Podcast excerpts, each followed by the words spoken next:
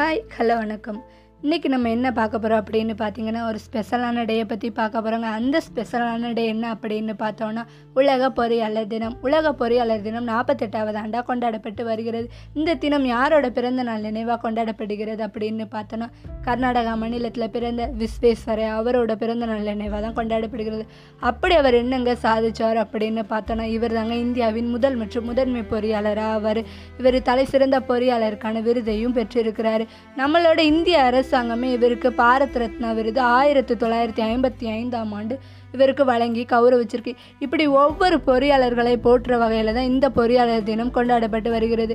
நாட்டோட ஒவ்வொரு வளர்ச்சி பாதையிலையும் பார்த்திங்கன்னா, பொறியாளர்களோட பங்கு இன்றியமையாததாங்க இருக்குது. இப்படி ஒவ்வொரு பொறியாளர்களும் 4 வருஷத்தில் 40 பாடங்களை படித்து 400 சோதனைகளை செஞ்சு 4000 ஒப்படைப்புகளை படித்து, இது சாதாரண மனிதனால் முடியுமாங்க? கண்டிப்பாக முடியாது. ஒவ்வொரு பொறியாளர்களால் மட்டும்தாங்க முடியும்.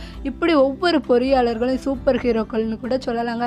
அந்த ஒவ்வொரு சூப்பர் ஹீரோவாக வலம் வரும் ஒவ்வொரு பொறியாளர்களுக்கும் இனிய பொறியாளர் தின நல்வாழ்த்துக்கள்.